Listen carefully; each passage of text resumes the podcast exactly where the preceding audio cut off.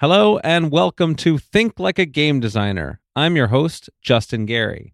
In this podcast, I'll be having conversations with brilliant game designers from across the industry with a goal of finding universal principles that anyone can apply in their creative life.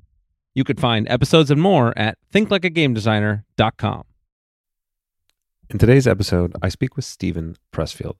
Steven Pressfield is the author of many incredibly successful books, including The Legend of Bagger Vance, which was later turned into a film, Gates of Fire, Tides of War, and the one that had the most impact on me, The War of Art, a book about the process of how to succeed as a creative and battling against resistance, really illustrating the fact that there's a common struggle that we all face in our creative work. And that's been really at the heart of what I've tried to share as part of my message with this podcast and the work that I try to do to help people live a more fulfilling creative life, whether you are designing games, writing books, starting a company, all things that I have done and that I have faced countless hours and weeks and months and years of resistance on.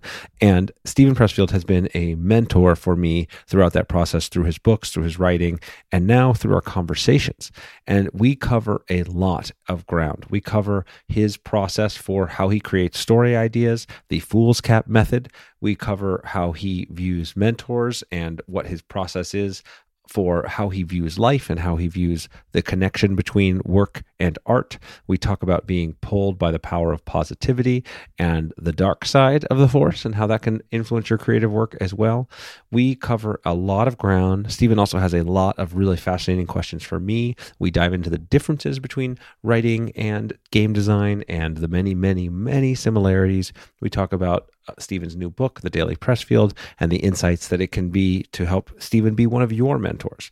The War of Art is honestly, it's a book I reread multiple times throughout my life, every couple of years. It's the book I have gifted the most to people. It has the most concise way of really illustrating the heart of the challenge of doing good creative work. It was a real honor for me to get to have him on the podcast. He's revealed a lot of insights, some of which are covered in his books, some of which are not. And that was really one of my goals is to kind of dig into some more principles and some more ideas that he hasn't necessarily talked about elsewhere. So I absolutely loved this conversation. I got so much out of it. I know I will be listening to again whenever I start facing resistance and really kind of hit that wall and I'm unsure what to do. So I hope that you find it as useful as I did. Without any further ado, here is Steven Pressfield.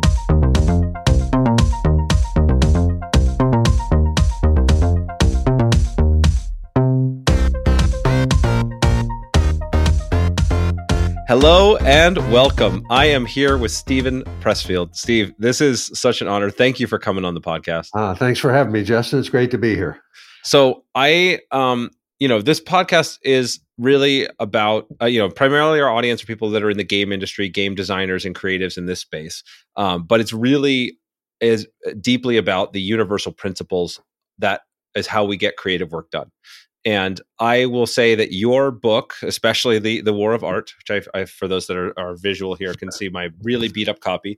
I read it every three years or so, um, and it has been the best encapsulation of the core struggle of the creative work I have ever read anywhere. So um, I'm eager to dig into it. Um, have you kind of share this because there's a lot of our audience. I've talked about your book on the podcast before, but they haven't had a chance to to hear really the deeper principles. So I'd love to hear just you know kind of a brief um, overview of like the you know the heart of, of how you perceive the the the job of a creative and and, and what we face. Uh, well, certainly, the war of art is about um, the force that I call resistance with a capital R, and which seems to me to be the first thing that any creative person has to deal with before you can sit down and do anything. And that is, it certainly was for me in my um, my evolution. Like when you sit down in front of one of these things or anything that looks like that, um, if you're like me, you can feel a negative force radiating off of that thing, and it's trying to stop you from sitting there for longer than a minute and a half. You know, so um, all I know is that uh, that negative force kicked my ass for years, and I never even knew it existed. And the huge breakthrough for me in my own, you know, writing life was just giving a name to that force and recognizing that it does exist and that we have to deal with that negative force before we can do anything else. Um, so that's sort of the start of of my thinking on this subject. Yeah, yeah, and and and I think that anybody can relate, right? You you know, you held up a keyboard for the people that are just on the audio portion here, but anybody can relate that when you you know that that process of trying to get started in something that's meaningful to you is it's so hard. It's so hard. We we face that that struggle of of pushing past resistance, capital R, um, and I you know it's funny you i mean you come at this as a you know kind of creative and a writer background i come at this as a very analytical person. I came out, you know, I started as a professional game player. I kind of tried to break everything down into steps. And so when I when I first read the way that you personified resistance and the muses and everything, it's a you know kind of there's a you know there's a sort of woo woo ness uh-huh. uh, to it on its surface level that I intrinsically uh-huh. kind of recoiled from. But I think that the metaphor is so powerful, the imagery is so powerful, and it just resonates as true. Um, how have you found that you know that that kind of story of resistance and the muses and those like those forces as being kind of real personified, uh, eh, resonating across the the the spectrum of people who would more normally say, ah, I'm not I'm not interested in this kind of thing. I think actually I, I really haven't gotten very much pushback on that at all. Most people can kind of relate yeah. to it. They're sort of anthropomorphic like I am, you know. But you know, in the war of art, I do sort of stress that if this kind of language of muses and angels freaks you out, you know, then just think about it as, you know, quantum physics or something like that. But uh, yeah, let me ask you, Justin, as a gamer, how do you uh, experience resistance as a game designer, or how, how does it happen for you? Yeah, yeah. It's. I mean, it, it, the pretty much everything that you had talked about really resonated. Uh, you know, it, it, it's changed over the years, right? There's my when I first transitioned from being a game player to a game designer. There was a who are you uh-huh. to do this, right? You don't know. You're uh-huh. not creative. You're just you know you, you're not the type of person. You're not a creative person. You don't have these skills. So this is the voice right? in your head not, we're talking about.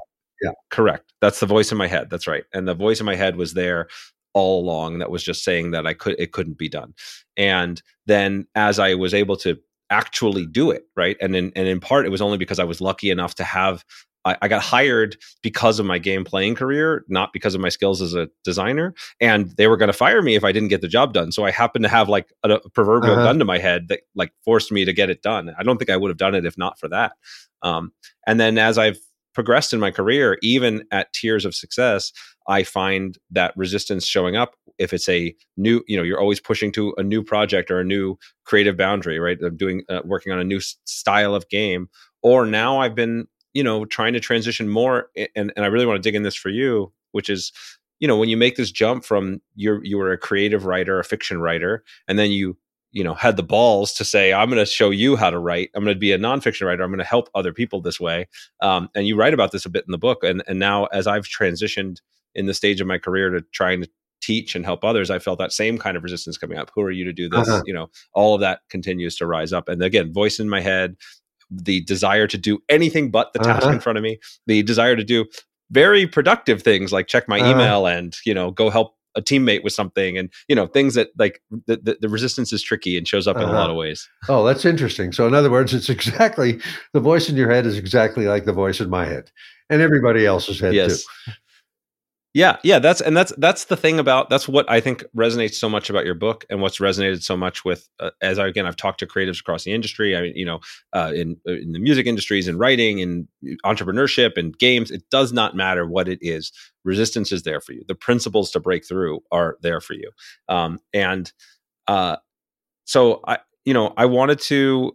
There's so many places I want to go with this. I think that the the as you have gone through and made this transition from fiction writing, and I want to dig back into some of your history, although your story is told very, very well throughout your books, um, into kind of, uh, and again, nonfiction writing is the easy way to see it, but sort of teaching and becoming, I don't know, in a sense, an avatar for kind of creatives out there. And uh, how have how has your vision for that refined? How has your message refined?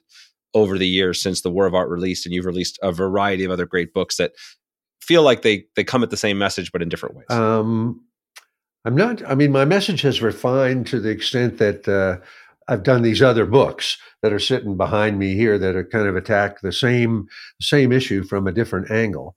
But I have definitely not. It's not like I hit a fork in the road and I decided, okay, this is now what I'm going to do. I mean, I'm still writing fiction you know, every other book is a, is a work of fiction. And um, so I just sort of bounce back and forth. In a way, I kind of feel like uh, I, I wish this hadn't caught on as much as it had. I never set out to become the guru of resistance, and I don't really want to be that at all. Um, but uh, it does seem to have, you know, created a momentum of its own. So I'm, I'm, I'm trying to help such as I can. Uh, I don't know if that's an answer to your question, Justin. Well, no, I mean it is, and it's it's sort of interesting. Uh, you know, there's a, there's a couple angles to go from this, right? Is it that there's a um, that you uh, you've you put this out there and it resonated maybe more than you expected, and now you're along for the ride, or is it that there's a a a way that this I I would assume that this feeds back into your other creative outlets yeah. and into your you know your fiction writing and and and and is this an area like how is resistance showing up for you now right at this tier right? And again i i, I like these i really like to break these things down because you've reached you know the pinnacles of success in this in this space. You've had multiple best-selling books. They've been turned into movies. They've had you know all of these things. And and so i, I want to you know sharing like where resistance shows up for you now even as this supposed you know guru or avatar uh, i think would be really it, helpful. it still shows up just as strong uh, as it ever did you know, the dragon is still there every morning. It gets it's gotten more subtle. Um, and uh, mm-hmm. and in, and I recognize it in different ways. Like you can hear my voice now that I've got the flu. I've got some sort of thing, and I'm convinced mm-hmm. that that's a form of resistance. That I just you know mm-hmm. the book that we were just talking about a minute or two ago, the Daily Pressfield, is just in the process of coming out. My newest book, and that's always tough. Like I'm sure it's the same when a new game comes out that you've designed, right? Uh, and so it's not at all a surprise to me that I just that I got sick and that I've been in, in bed. Mm. It hmm. also uh, it, it, it took another form for me the other day where um, I uh, I kind of woke up in the middle of the night and uh, something you should never do, and uh, my mind started working. And uh, there's a person that's close to me and I started getting into kind of a pattern of reciting grievances that I had against this person. And bump it a bump it mm. bump, you know, 45 minutes later, I'm ready to dial the phone and uh, tell in the middle of the night, tell this person, you know, off in a, in a way that would, you know, suddenly I said to myself, uh, you've got a new book coming. This is freaking resistance. This is, you know, so in other words, it's trying to sabotage a relationship for me that would have had really bad ramifications, you know, you know, da da da da da da. So, in, in, other words, it it's it continues. It's not quite the voice in my head of "Who are you to do this?" It's not quite the voice of "Oh, this has been done a million times. Yours is going to be more boring than a, that kind of thing." I sort of can recognize that voice when I see it, but resistance continues to sort of morph into more and more diabolical and nuanced and subtle forms.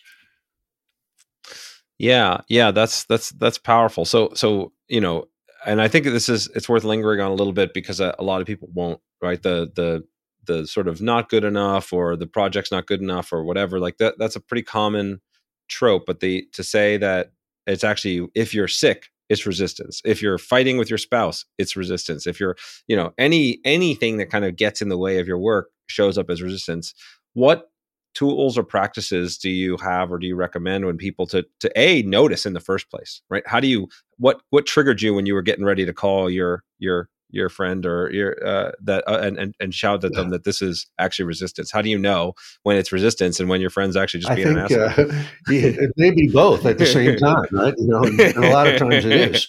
Um, but yeah. I, I do think that uh, after 50 years of this I'm starting to begin to recognize because it's so subtle. It's always the voice in your head that you think is you. You think it's your thoughts, but it's not your thoughts. It's like, you know, a devil has possessed you. Um, but I would go beyond like getting sick. If you get into a car accident, a lot of times that's resistance. Or, you know, uh, if you hurt yourself at the gym, it, it, you know, I always yes. now am just aware of it and questioning it. You know, could this possibly be, you know, a symptom of some kind of self sabotage?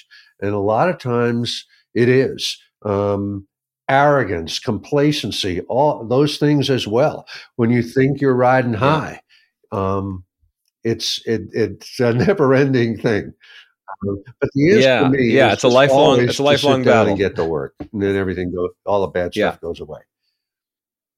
Yeah, just sit down and get to work. Is a I, I wish I could put put that on a, on yeah. a billboard. it's a um, the the so there's a mantra that I have that may see if it resonates with you that I, I think is sort of these lines. Take, you know, take 100% responsibility for everything in your life, even as you realize that you have no control over anything. right? That this idea that like even if it's if it's raining outside, that could be resistance, right? You know, but uh, but I don't but I don't hold attachment. On the flip side, I don't hold attachment to the results of my work, right? Like I what I can control is, you know, I can set myself up so I can work through the rain, I can work through the sick, I can find, you know, take care of myself to be in that position.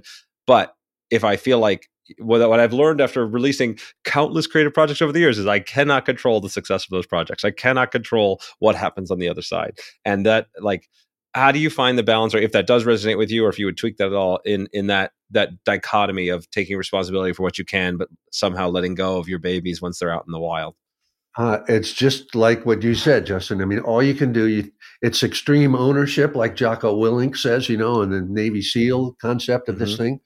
And uh, I try to do that as much as I can. But it, just like you say, once your baby gets out there, your daughter goes off to college, she's going to come back a, you know, a different uh, woman than you sent her. You know, um, you know, I was just, uh, yeah. uh, I have a friend who um, is educating me a little bit about Vedanta. Do you know about Vedanta as a a religious discipline? No. Or anything? Have you heard of it? I've heard of it, but I don't know much about it. It's kind of the uh, sort of the basic religion that happened before Hinduism, before Buddha, way, way, way, way back. And one of the things, one of their principles, let's see if I can get this right, is work without attachment is worship. Work without attachment is worship. And when I heard that, I thought, you know, the hair stood up on the back of my neck. I thought, that is some deep shit, you know? And it's exactly if we work with attachment, meaning we hope our game is going to come out there and it's going to be a giant hit, right? Yep. Then we're working out of our ego. Then we're stuck in our ego. And as long as you're in your ego, you're in a very bad place where bad things happen, you know? But if you can release that, and it ain't easy, right? Because we all want to succeed. We all want, you know, if you can release that, now you're on the soul level, you know, and now really good things happen, you know, and um, and I'm, I'm not talking about success. I'm talking about, you know, soul to soul with whatever is great that's out there. And I do think that art or creation becomes spiritual in that sense. Not that it, but it's spiritual, obviously, from the get go. But that in that case, it really is spiritual. Like Krishna says to Arjuna that you're entitled to your labor, but not to the fruits of your labor. Same thing that you just articulated, Justin, you know? And that's life, right? You know, we're not we're not entitled to the fruits of our labor, you know? All we can do is do our best and put it out there and and that's a real lesson to learn i think you know in the end we have to relinquish everything our lives um, so you know art is a kind of a way of learning that lesson ahead of time yeah um, yeah there's a famous story i'll bore you with a story no here. please this was from uh, jed harris the famous broadway producer of the 20s and 30s he was being interviewed one time and he'd had kind of hit after hit and a young reporter said to him, Well, Mr. Harris, how do you explain the, the flops? And Jed Harris started laughing and he said, That's not the question, kid. The question is, how do you explain the successes? In other words, the flops are the that's that's the default position, right? Right. The successes are the flukes. So, and and of course, he didn't have an answer for that either. yeah, yeah, that's right. I've, I've again, I've been doing this for not you know not as long as you've been doing things, but 25 years now. I've been making a living, uh, you know, in in in games, and I still can't tell you when a project's going to be a success or fail. Every one I release, I think, is going to be a success, or else I would be doing it. You know, I would be doing it if I didn't think it was great. Um, but um, let me ask let me ask yeah. you a question, Justin. Yeah. Do, do you find that successes surprise you?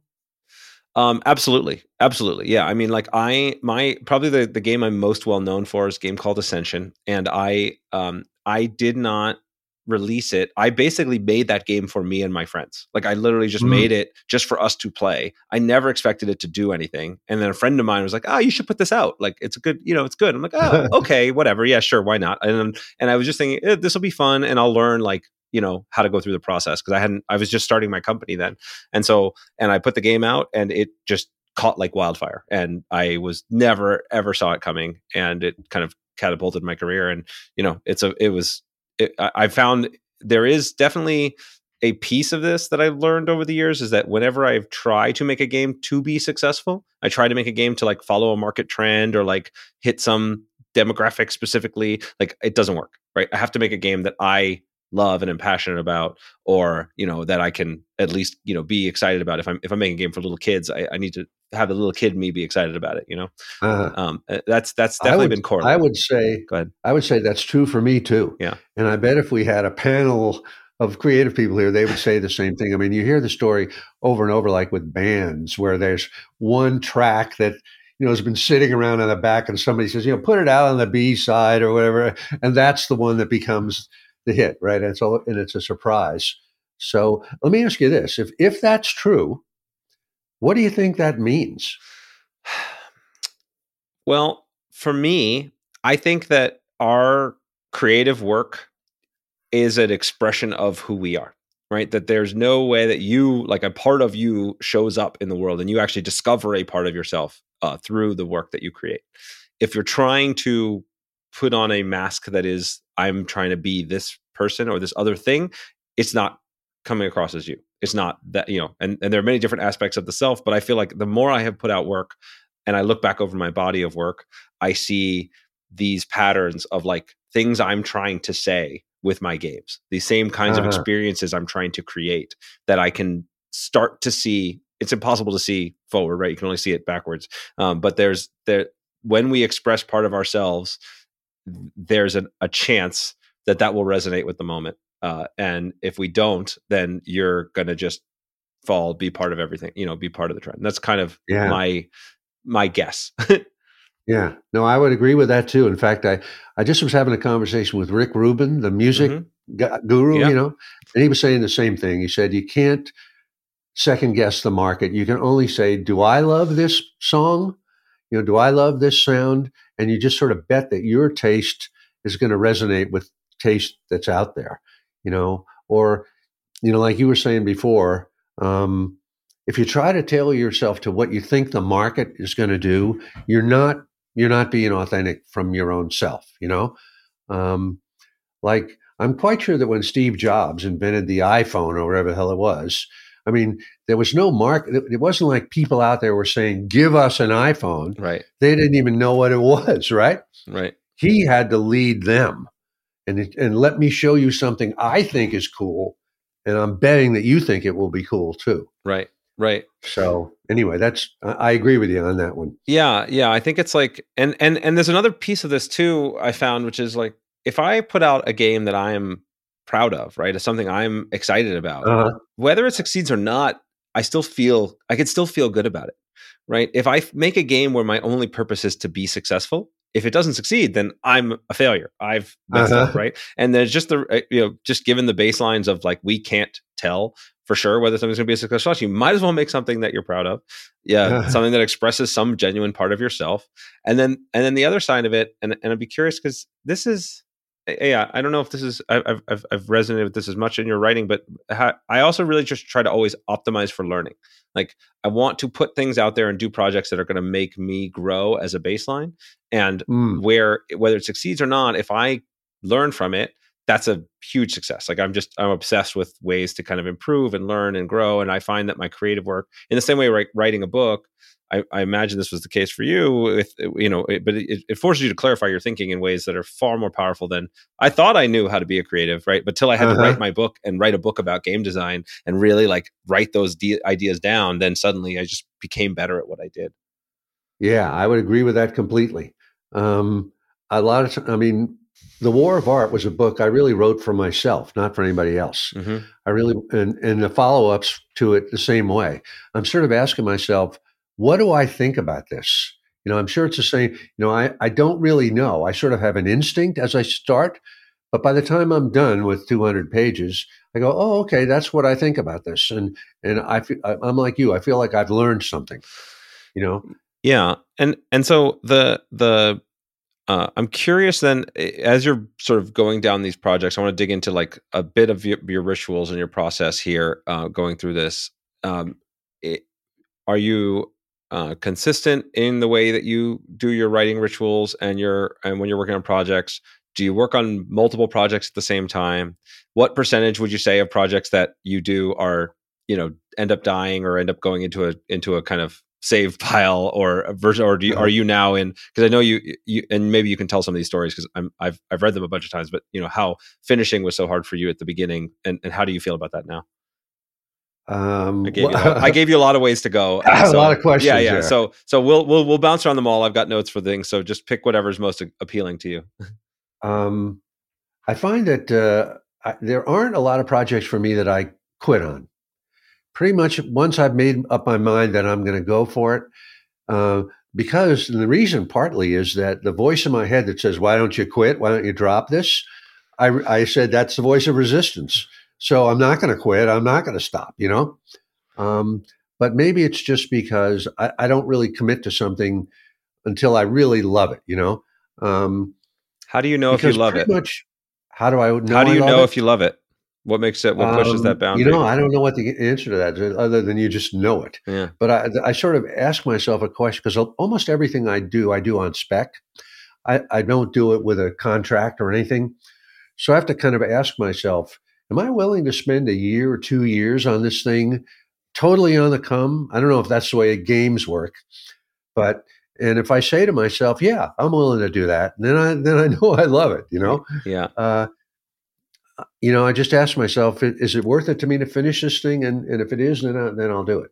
Yeah. The, the only reason I pushed, I pushed back on that a little bit is because for me, I find I don't know if I love something until I, I do it for a little while, right? Like, so I will, I'll go down rabbit holes and explore a concept, right? Maybe there's a particular game mechanic that I like, or a particular emotion I want to evoke, or a particular story I want to tell. And until I spend at least some amount of time, at least a couple of hours, like fiddling with it. I don't know if it's really if there's a there there, and so I don't know if you have that just comes to your mind, like, oh, I want to. This is my concept, and I love no, it. I, I would, I, I, agree with you, but I would say it's for me, it's maybe more a month or two months of yeah, thinking yeah. about it before I finally sort of say, you know, if it's a story, um, asking myself the questions, you know, how does it end? What's Act Three? Who are the characters? And getting a sort of a shape of of the story in my mind, and then asking myself, do I really want to tell this story? Is it really worthwhile? Yeah. Um, so definitely, I have an idea of what it's going to be. You know, enough of an idea to to assess it or whether I love it or not. And when you're going through that early stage process, is it ruminating in your head, going for walks, writing things down, creating an outline? What's the what what what gets you from zero to it's, I love this? It's writing things down. I mean, I have a thing. Uh, that I use called the foolscap method. Have you heard of Not familiar with that. any way? I've, I've done it like a, a series on this on Instagram, mm. like I don't know a thirty part you know series, which which is it's also on YouTube now. But uh, it came from I'll give you sort of the longish version of, of this, Justin. It came from a friend of mine named Norm Stahl, who this is this is him right here. I know that uh, people don't have video. A mentor and dear friend of mine, and a foolscap page. I'm showing a, a yellow legal pad here, and Norm said to me that the, he said God created a single sheet of foolscap to hold the, to be the exactly right length to hold the outline of an entire novel. In other words, do it on one page. And I have this. I've sort of evolved this system where I have like 10 or 12 questions that I ask myself about a story. Who's the hero? Who's the villain? What's act one, act two, act three? What's the inciting incident? What's the narrative device? Blah, blah, blah, blah, blah. And if I can answer those questions for myself, and I do this on the computer. I do this at the keyboard. I do this creating files and just sort of talking out loud to myself. If I had a writing partner, I'd be talking to the writing partner, but because I don't, I just do it on the page. And and uh, it's sort of like a, uh, an airline pilot's or a pilot's checklist. You know, I'll go down thing, flaps down, fuel in the tank, you know, wings de-iced, that kind of thing. And when I've got all those things down, uh, just in rough form, then I have a real sense of what this thing is, and I can and I can ask myself, is this worth two years of my life? So that's that's kind of my process for that. Yeah, that's great. And and so the um the specific questions are all on your YouTube page or on the on a Instagram. So we'll we'll yeah, we'll link yeah. to those uh, in the show notes so people have access to that. Um, and then um, you mentioned kind of in passing, well, as part of this, that your your your mentor, um, uh, and uh, that maybe ties into a, a, a, side question here of like, how do you think about mentors and people that you know are just getting started, and whether finding a mentor or do people need mentors, or you know, how what what what makes a good mentor? Like, what how do you think about mentors in general? Certainly, in my life, uh, I've had a bunch of mentors that without them, I don't know where I would be. You know, they're usually bosses, people I've worked for, you know, that, uh, but I also think that um, books can be mentors, movies can be mentors, um, fictional characters can be mentors, and most of all, dreams can be mentors. And I, in my own life, dreams have been a huge uh, you know, thing for me when I'm lost. Uh, I've had many times where a dream has kind of come and guided me, you know, or reassured me. Um, but we need, we definitely need, we need mentors. That's that's for sure. Um, but going to look for them, I, I don't know if that really works. Um, and a lot of my mentors, if I think back over weren't even writing mentors. They were in some other area, you know. Um, but yeah, I'm definitely. Uh, and, and you can you can make someone a mentor and not even know them. You just sort of watch them, watch what they do, you know. And it could be anybody. Um, somebody that's a great uh, car mechanic, you know.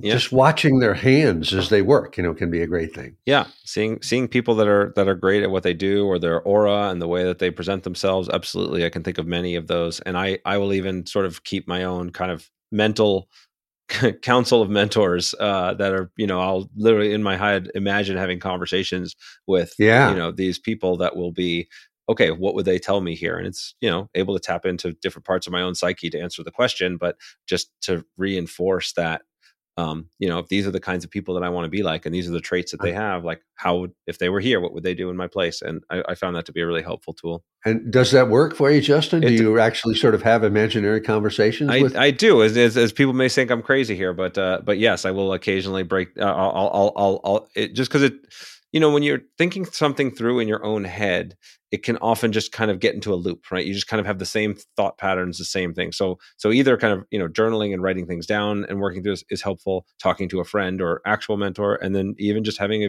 a, imaginary conversation with someone that you would respect and someone that is a mentor. I found has worked through a lot of problems for me and and, and had insights.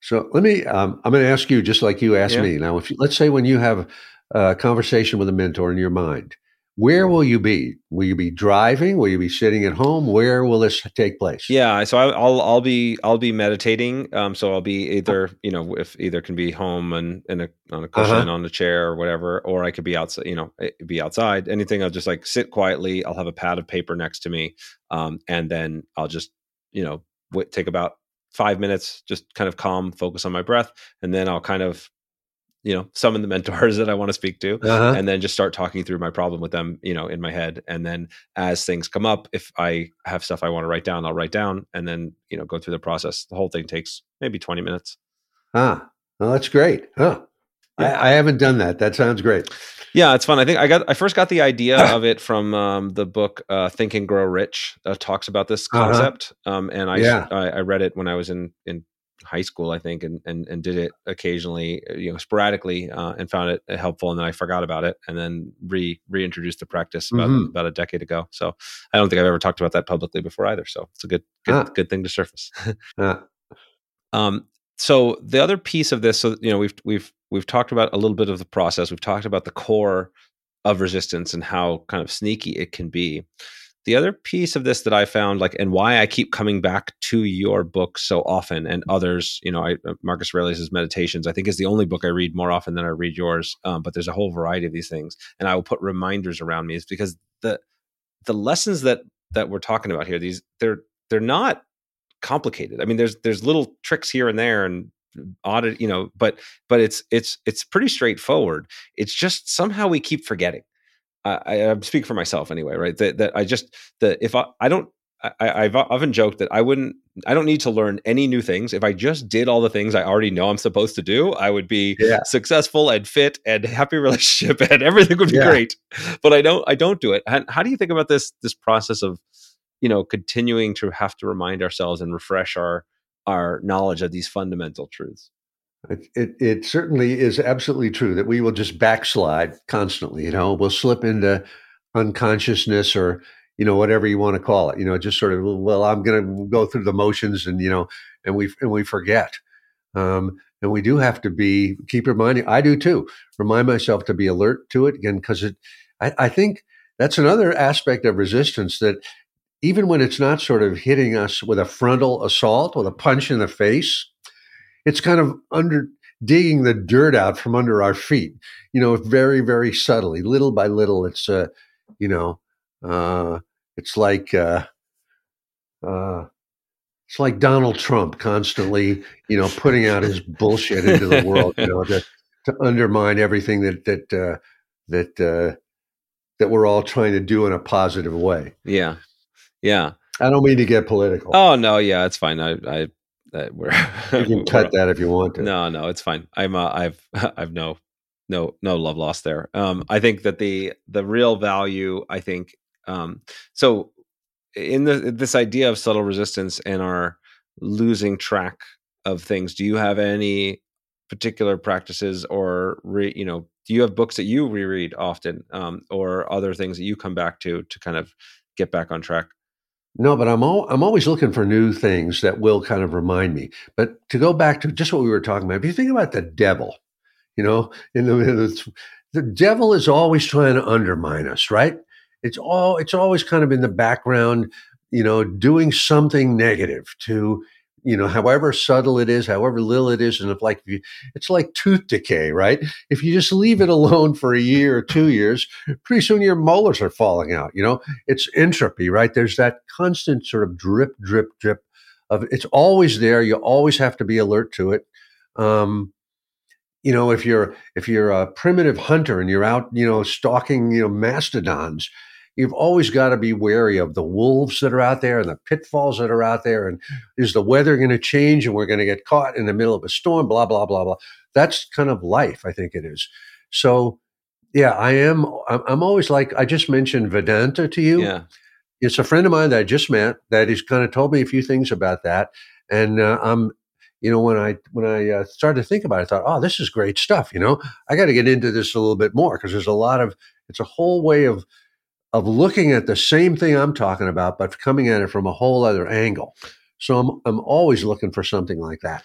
Yeah, yeah, that's great. I um, so I'm I I want to also spend some time um talking about your your fiction writing um, and the process of those things. I saw in my research that you were you were awarded a honorary citizenship of of Sparta um, uh, about 20 years ago, uh, and, and and a lot of your writing, you know, takes place um, during these kinds of ancient wars, a sort of historical fiction and battles, you know, telling telling Gates of Fire and a variety of others. Um, what uh, what drew you to that to those kinds of historical fiction stories, and how do you tell that kind of tale when it has you know these sort of real world pinnings versus a story where you're you know you have a bit more freedom potentially and you're making it up from the ground up like you know some of your more recent books i've seen well, we were kind of talking a little earlier about or i was asking you if if your successes surprised you you know? And I, I think that a lot of times, uh, um, you know, I'm a believer in the muse. That's my, that's my, the way I anthropomorphize something. And the goddess will sort of give me an idea, and the idea always surprises me. And the idea for Gates of Fire or for any of these kind of ancient world sort of military themed stuff came out of nowhere to me. It wasn't like I grew up wanting to do these things or that I knew anything about it or I was some kind of academically trained classical scholar. But I think for those things, like I see life as a battle. That's what the war of art is about, right? To me, it's a battle against something inside my own head. So when I'm looking for a story to tell, a lot of times it becomes a, a, kind of a war story. You know, it's probably the same in games, right? I mean, there are a lot of games that are about flat out war, right? Different kinds of war, you know, in the future, the, you know, whatever it is, right?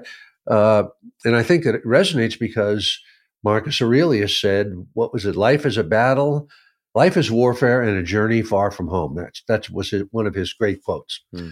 Um, and I think that's exactly true. I agree with it completely. Life is warfare and a journey far from home.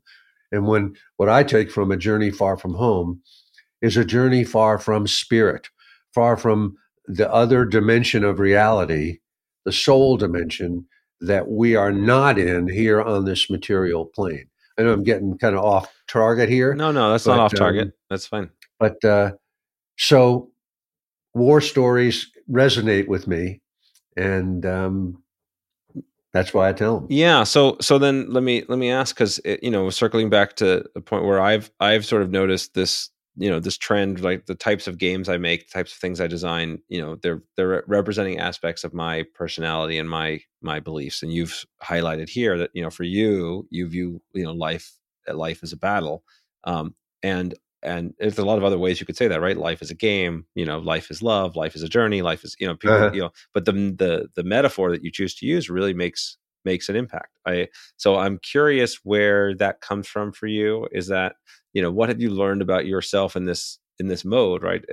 And and and how is is there is there a is there a moment in your life where that sort of that realization came in or is there something that why does this this resonate so so so ah, deeply uh, that's a, that's a great that's a great question, and uh, I do, I'm not a believer in kind of the psychiatric theory of life that things happen to you when you were three years old or mm-hmm. eight years old or so. I think it happened long before that. Mm. I'm definitely a believer in previous lives or some some form of something, you know, that we come into this world not as a blank slate or tabula rasa or anything like that. We're bringing with us certain um, unfinished business mm. uh, and and things we're called to do. So um, I can't really put my finger. I can't say, "Oh, there was a moment when so and so happened." No, I just have to say that uh, that's kind of the shape of my personality and what I'm what I'm obsessed with or drawn to. Yeah, is that kind of battlefield metaphor rather than life is a journey, life is love, life is a game, life is fun and games. You know, when I think about those, I think, no, it's not. Yeah. Yeah, well, I mean, uh, you know, we talked about you talked about Vedanta, and uh, you know, at the core of like the Hindu mythology is this life, life as play, right? Life is that you know, this sort of the the the Godhead is all knowing, all seeing, gets kind of bored being all knowing and all seeing, so it gets to go through this play like a you know like a, a broadway play style like we're going to pretend to not know everything. We're going to pretend to be all of these different roles and have all of these experiences and suffer because that makes things more interesting. That's part of the it makes existence more joyous. Um, and that's sort of a, a and you know i think this is uh, alan watts kind of drove home this point for me. Originally i listened to a lot of his stuff where it says you know the narrative that we choose to tell and then culturally right there's whether that's the hindu mythology in uh, you know the Western traditions where you know God is the creator and you as a piece of clay and are you know uh, the artifice artifice world uh, versus you know sort of more Chinese mentalities of sort of growing out of this world. There's a lot of these, and that really impacts like how we interact with the world and how we how we are. So I think that the metaphors we choose to adopt really do impact our lives in ways that we don't see, uh, you know, unless we kind of really step back and, and, and analyze them. Yeah, that's absolutely true. And I'm also a believer that life is play.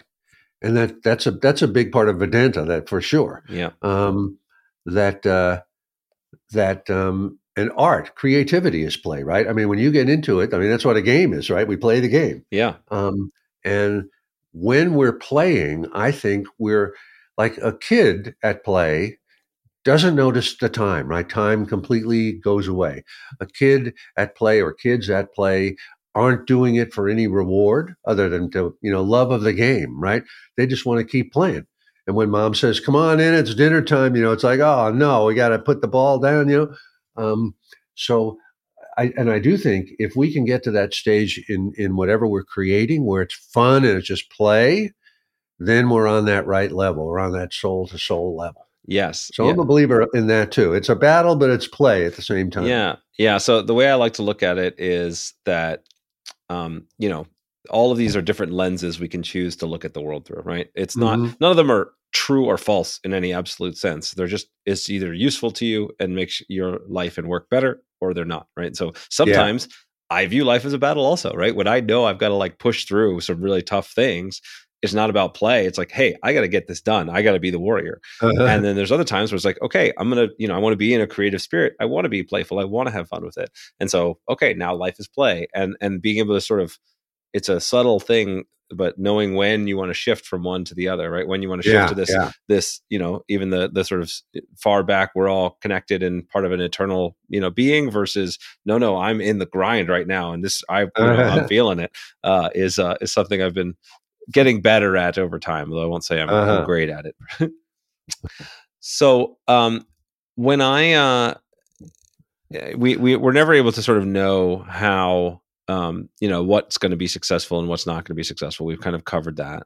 We talked about the um, the process for coming up with you know how you kind of get it from zero to one in the sense of taking an idea and turning it into something that you love and then from there you've you said you look you you will take it to the finish line uh, kind of no matter what um, and so some of the other questions when i threw like a dozen questions at you uh, were what is that now let's, let's what does that process look like in your day to day today um, how does that help you get from you know kind of start To to, the- to, to the finish, finish line? Yeah.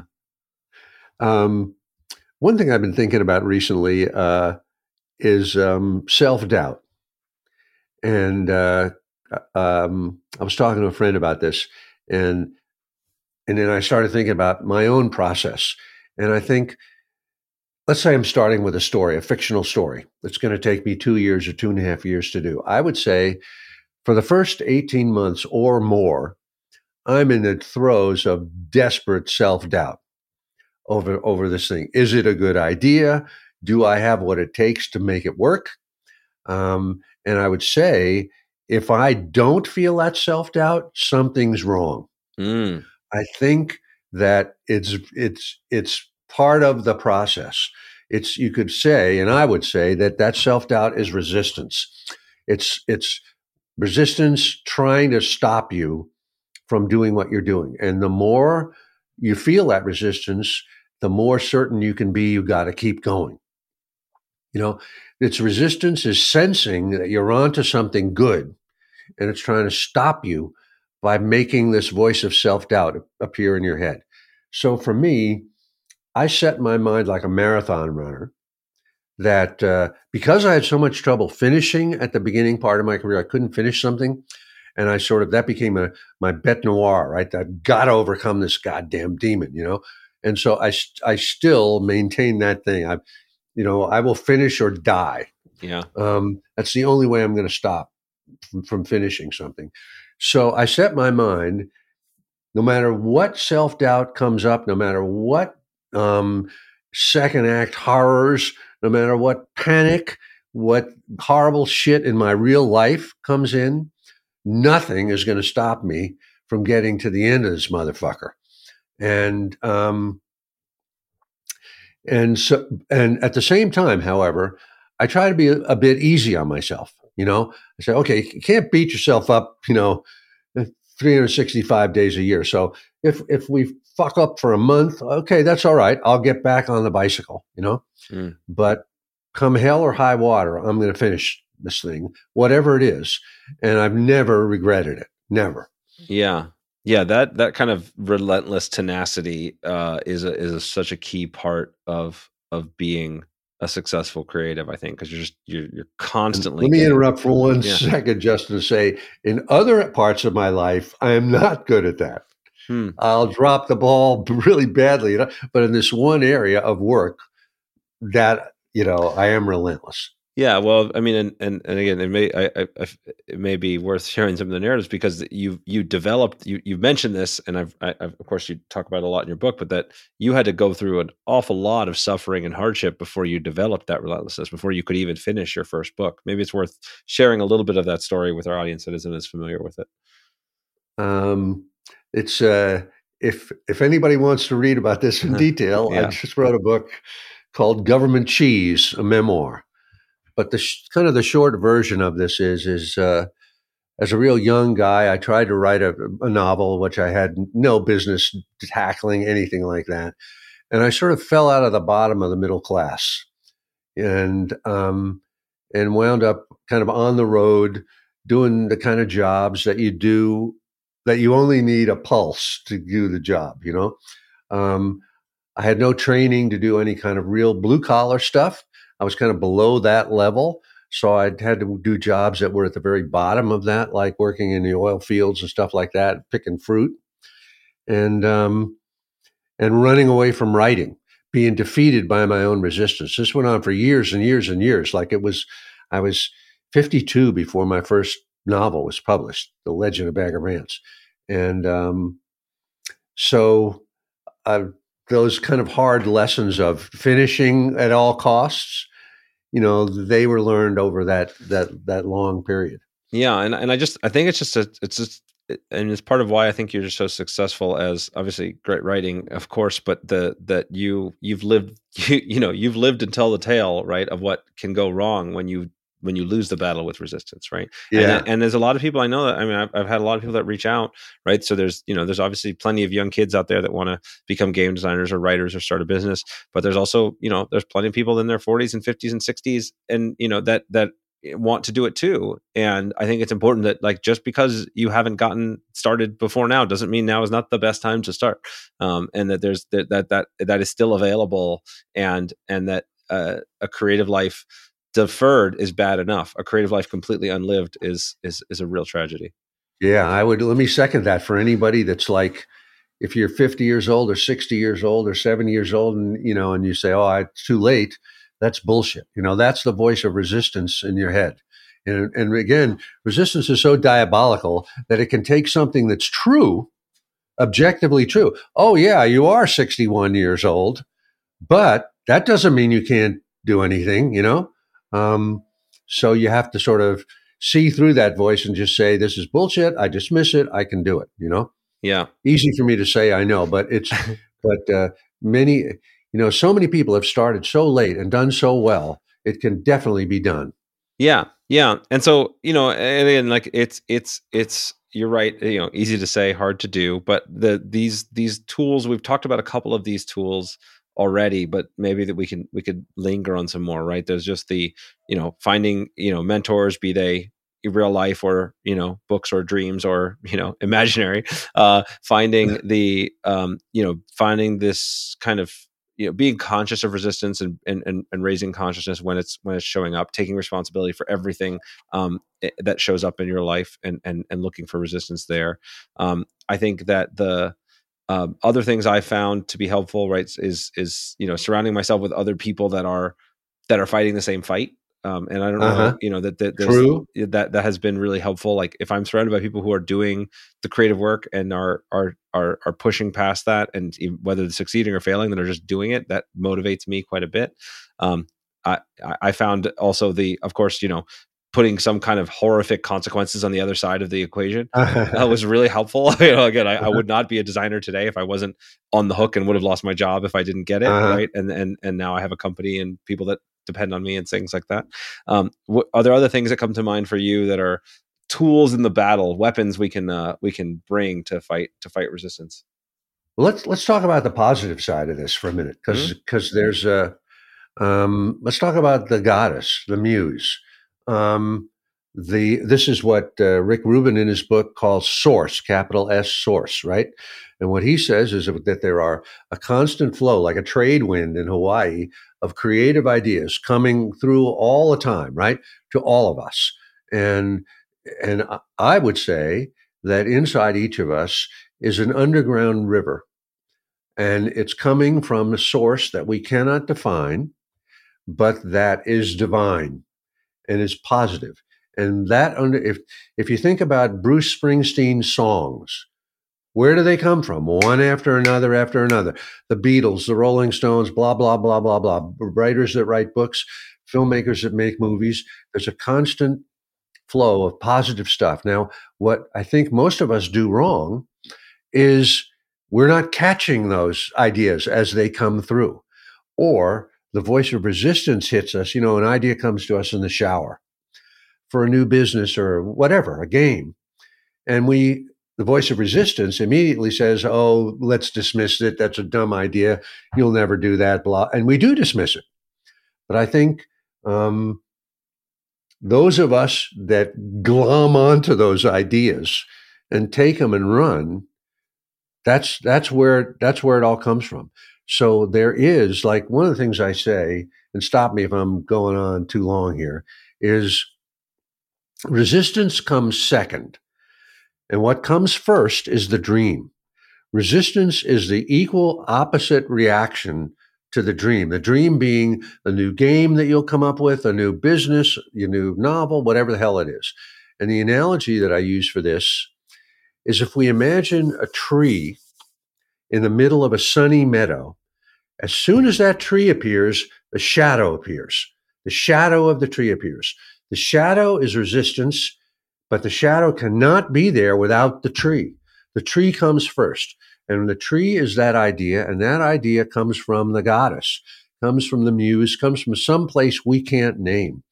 So it's a whole mindset, like Rick Rubin's mindset is kind of of immersing himself and believing in that force, that positive force, you know, that wealth of creative new ideas that are out there tuning in. You got to tune into the cosmic radio station. Uh, that's kind of that's that's my mantra. Um, yeah. So, it, although resistance is a negative thing, it's and must be overcome. The reason it exists is that there's a positive thing, which is this dream that we have, and w- what we have to teach ourselves, I think, is the self discipline and the self validation, the self reinforcement to work with that dream, to believe in it. And then, because it's not going to appear, it's not going to become realized by wishing or by accident or in two days. Hmm. It's going to become realized by nut busting hard work in the teeth of a gale of, of resistance, day after day after day. But if we can do that, and we can, at the end of the of the two years or whatever it is, we got something. Yep. And so uh, believing in that is a big, big thing for me. Yeah, yeah, and and I'll I'll echo that. I, I, I not only and, whether or not you are resistant to these ideas of the goddess or the source or whatever, right? Believing in this concept of abundance, believing that there are great ideas out there, believing that these things are possible, that that ability of a growth mindset, a possibility mindset, has there is so much evidence not just in anecdotal in our lives but like you know research backed evidence that that will make you more successful that will make you more creative that will make you more able to um you know not solve just the basic problems of day-to-day life. It's not just that you have to write you know the legend of bagger vance or some you know epic novel even just the living a better life in your home finding ways to connect to your family finding ways to contribute to your community. Like the, the these stories are writ small and large. It's it's your own kind of drama that plays out and that belief in that that positive force whatever however you refer to it um, i think is so important. And yeah, I, I think that there's a and there was another small thing you mentioned in there, which is just capturing the ideas when they show up. That's so important. It's such a little thing, but it's so important. You're writing things down. Don't letting the ideas go away. I have, you know, I, I, I tell, I tell people they have everybody has dozens of good ideas, and they have hundreds of bad ideas, but you can't tell the difference until you write them down and think about them and explore them. It's true. It's uh, like Rosanne Cash says that a singer has to carry a catcher's mitt because the ideas are coming in. You got to grab them, you know, before they wind up with uh, Lucinda Williams or somebody else. Yeah, yeah. Rick Rubin has, has, has, said a similar message that you're sort of tuning in to the frequencies kind of around you, and that you know when you're you're the, the the real successes are when you're just you're sort of channeling what's out there and just you know sending you you know you're the voice for for for the yeah the, the muse in the in those. Now that's the airy fairy way of looking at it, but you just like what you said, Justin. You can you can if we keep an idea or a file on our computer that says new ideas. Mm-hmm. or a, a, little pad by our side or our iPhone or something. And when we have an idea, just 10 seconds, jot it down. Yes. That's the heart. That's the sort of materialistic way of doing it, you know? So it's not really airy fairy. Just grab it as it comes, write it down. It, You'll immediately forget it. I'll immediately forget. Like 10 seconds later, it's gone. But if I've written it down, and I find that I'll go back to ideas over months and months and months. And an idea that I kind of dismissed 30 times, at some point I'll go, you know what? This is a pretty good idea. Yes. And yes. maybe nine months later, and then I'll go, okay, let me think about this. Maybe there's something here. And three months after that, I'm halfway into a, you know, 180 page book. Could not echo that sentiment enough. And I have all of the tools around me. Not only do I always have like a notepad and I have a little my little journal I've created here that I keep with me. I have my a quick send uh, th- uh, app called Braintoss, which just lets me record anything and send it to my inbox. I have a I even have in my shower a waterproof notepad so I can wow. write down ideas that oh, come to me great. in the shower um, oh, because I do don't want, yeah because they do and I, if I don't write it down I lose it and so you know those yeah. little those little things and finding a way to capture ideas and make sure that you process them and revisit them every so often and the same thing my discarded game ideas I had a game idea that I had had eight years prior and finally I looked at it and it was like, oh wow, combine that with a circus theme, and then I had a really uh-huh. successful game called Ringmaster, and, and, it was if I yeah. hadn't had that file, that game wouldn't exist. Huh. Um. So let me let, let me, me try and, about games oh, yeah, for a second. Yeah, here. sure. Hit me. Are is a game a metaphor for life? Why why are games so popular?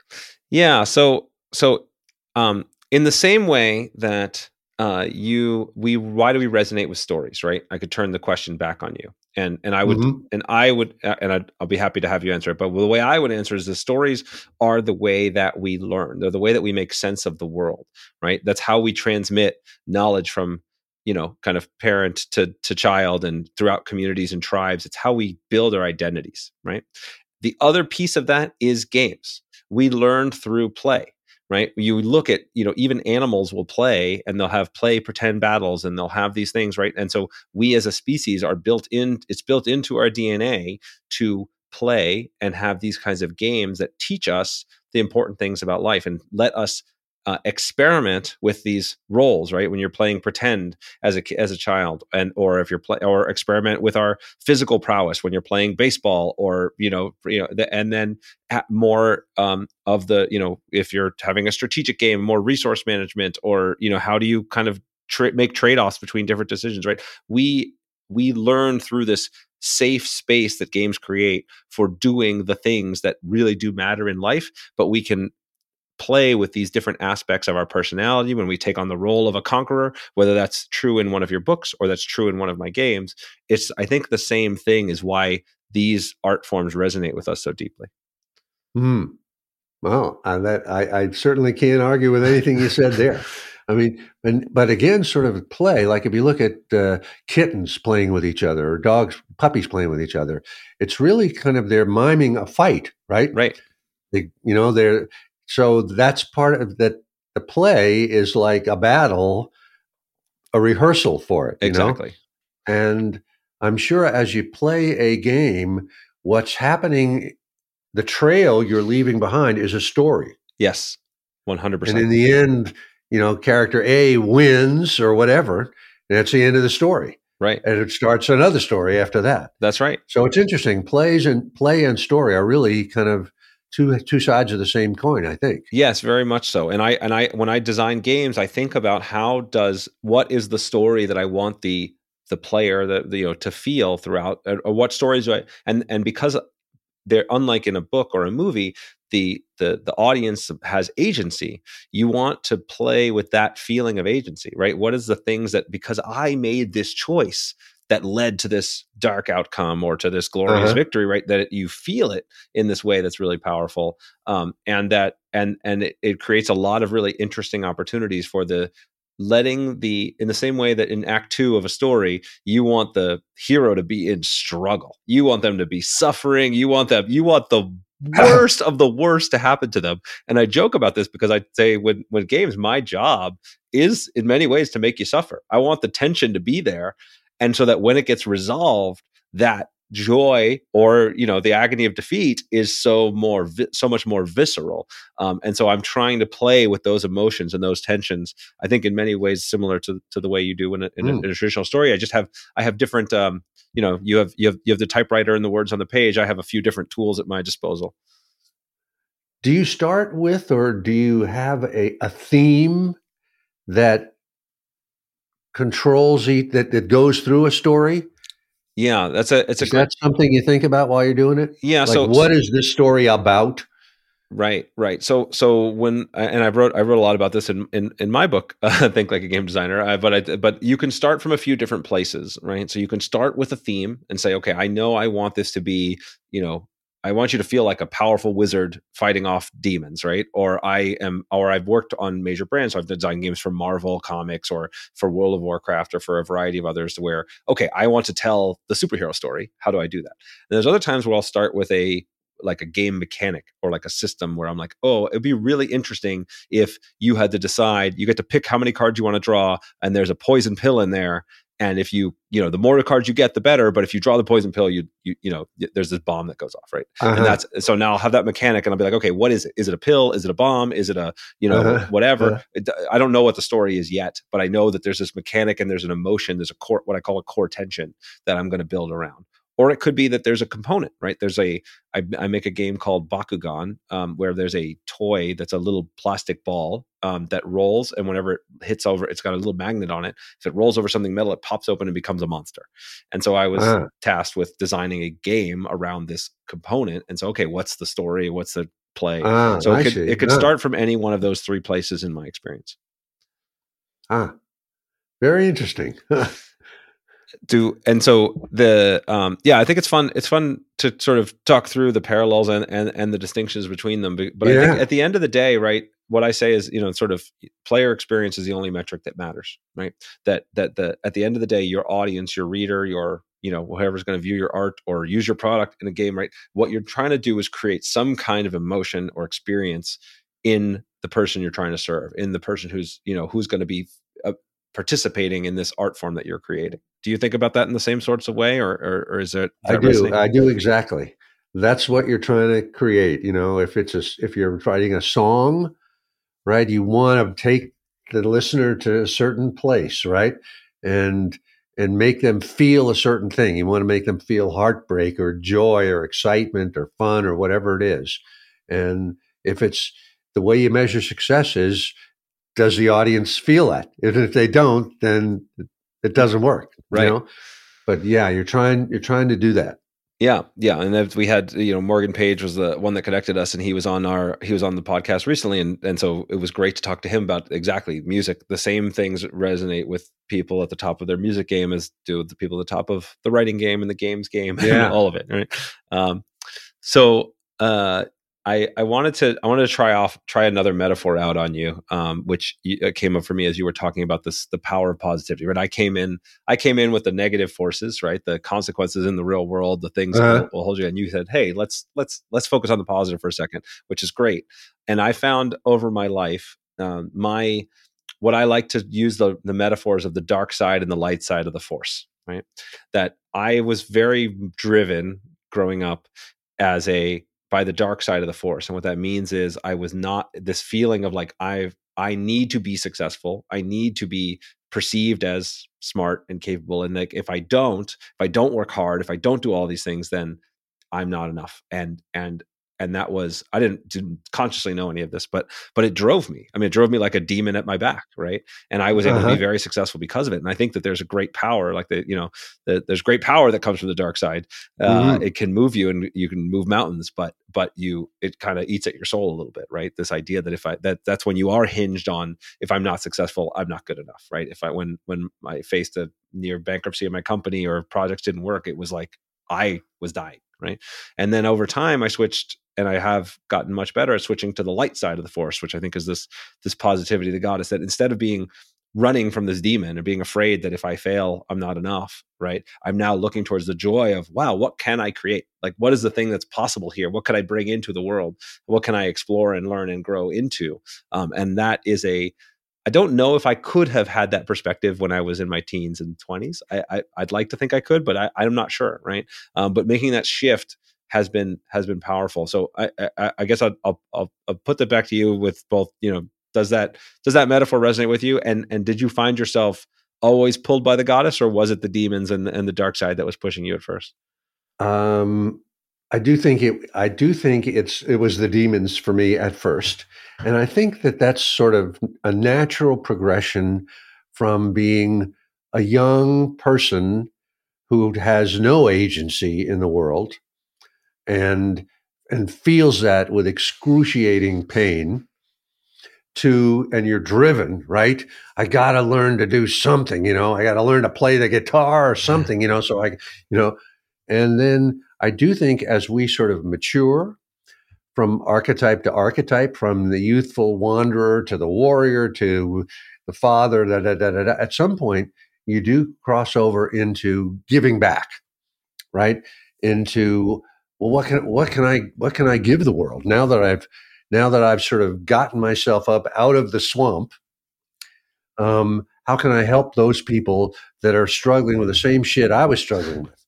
Yeah, and and I think then you do sort of uh, turn you know a little bit more to the to the bright side of the force. Yeah, but yeah, I definitely felt for years like the whip was being cracked over my head. You know, I was cracking it myself.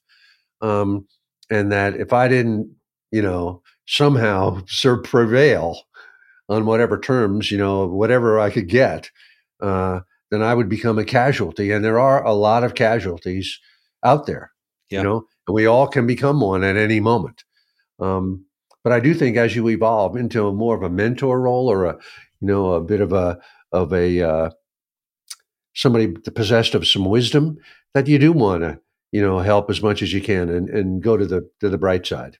Yeah. There's another metaphor i don't know if you're familiar with david brooks's uh, concept of the second mountain uh, if you're no, yeah, so he's a you know New York Times Atlantic writer. And yeah, he's, uh-huh. he's, he's, so his the idea is that there's this mountain that we climb in our youth that is this mountain of agency and freedom, right? As we just exactly uh like you were talking about, like breaking out of control of our parents, figuring out what we can do in the world, and during that climbing that mountain, it's really about me, right? It's about how do I get, you uh, know, for uh-huh. me, how do I get what I want out of the world? I'm going to do things to figure that out. And you think that that's the peak, right? You can get to the top of that mountain, you get to success, whatever, however you define it. And then you only then you realize that this is a pretty, it's a pretty empty place. And then only then when you reach the top of that mountain can you even see that there's a second far greater mountain over there. And that's the mountain where you actually do bind yourself, where you do, you say you commit to something that's bigger than you. You give back, you you actually will you know whether it be community and relationship or you know your work whatever that there are things that you're doing that are not just for getting for yourself that you're doing to give back and to to be connected to something that's more meaningful um, but that i like this metaphor because it, it, you know you couldn't even see it till you got to the top of the first one only by mm. seeing through the emptiness of that kind of personal success can you get to the place where now okay you know freedom and what i want is not what's as important as like how do i feel how do i create meaning through this this connection to the world around me? Yeah i i i, th- I think there's a lot of truth to that. Uh, do you, you, know who richard rohr is by any chance? R-o-h-r he's a um, franciscan or benedictine monk monk. Um, terrific writer and he sort of says the same thing in a different way. He divides life into part one and part two Mm. In part one, you're creating the vessel, he would say. That's that first mountain, right? And you get to the top of that mountain, and then you ask yourself, well, what do I put in this vessel?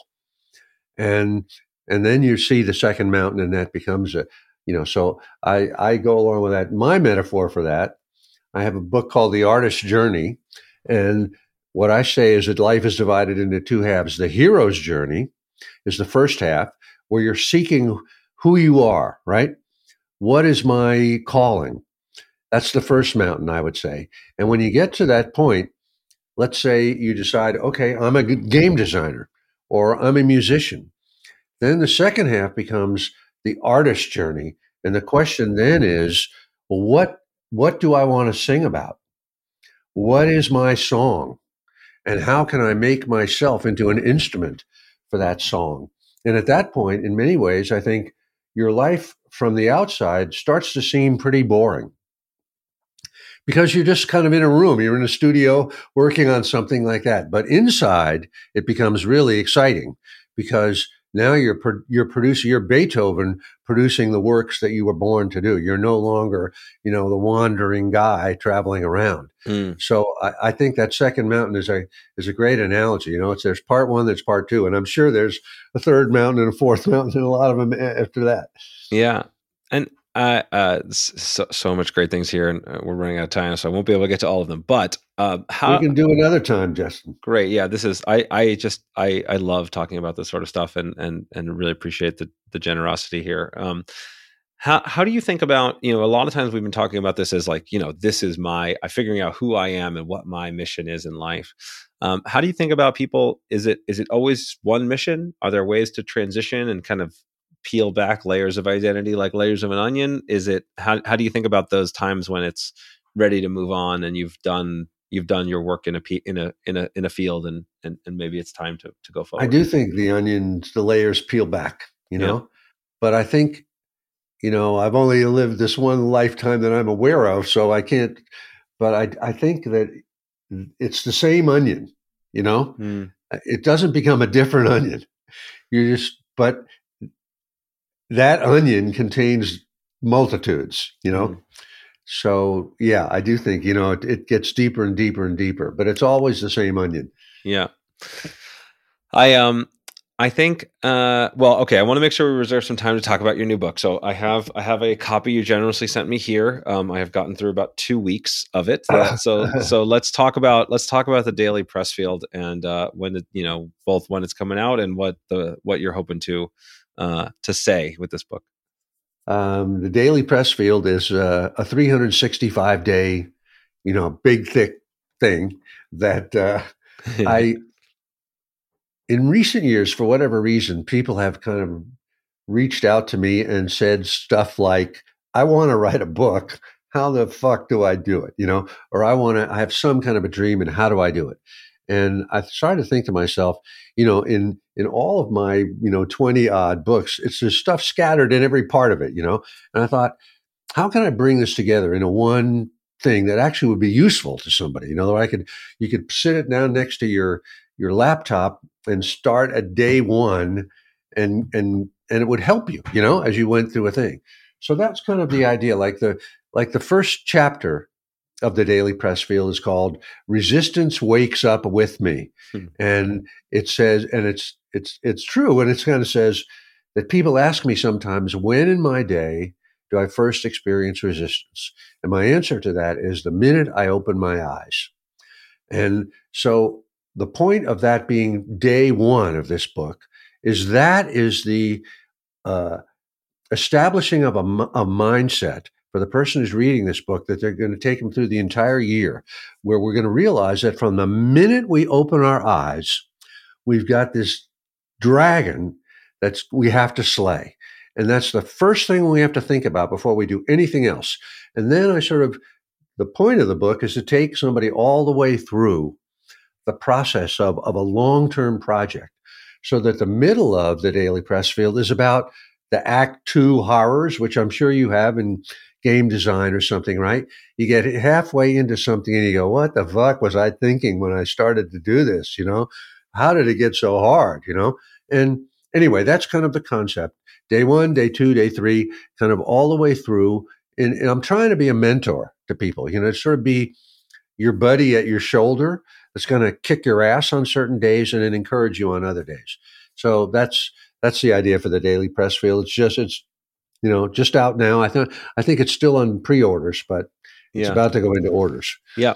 Well, I'll make sure um, that we we link to that um, also in the show notes. And I I I, I want to just share like my immense gratitude uh, to you. Like you have been one of the mentors on my shoulders. You have been one of the people that I have spoken to uh, uh, on many occasions in uh, in my counseling. Oh, really? um, because it is it's just the the heart of that message is so powerful and so presenting it in this new way is actually exciting i've been you know purposefully just reading one thing a day although now that i know what's in the middle i might skip to the middle because i'm i'm in that way it's what i what i call the dark forest uh, of a project right when yeah, you're sort of yeah. wandering around in the Yeah. you know and you just don't know and and it, it it's scary you don't know which way to go and the only thing that's ser- that serves me now more than it in the past it's still hard it's still scary i still don't know what i'm doing but i know that i have gotten through this enough times before i'm Yeah. i'm sure i'll get through it eventually i don't know how or where or when but i will get through it um, and so having that reminder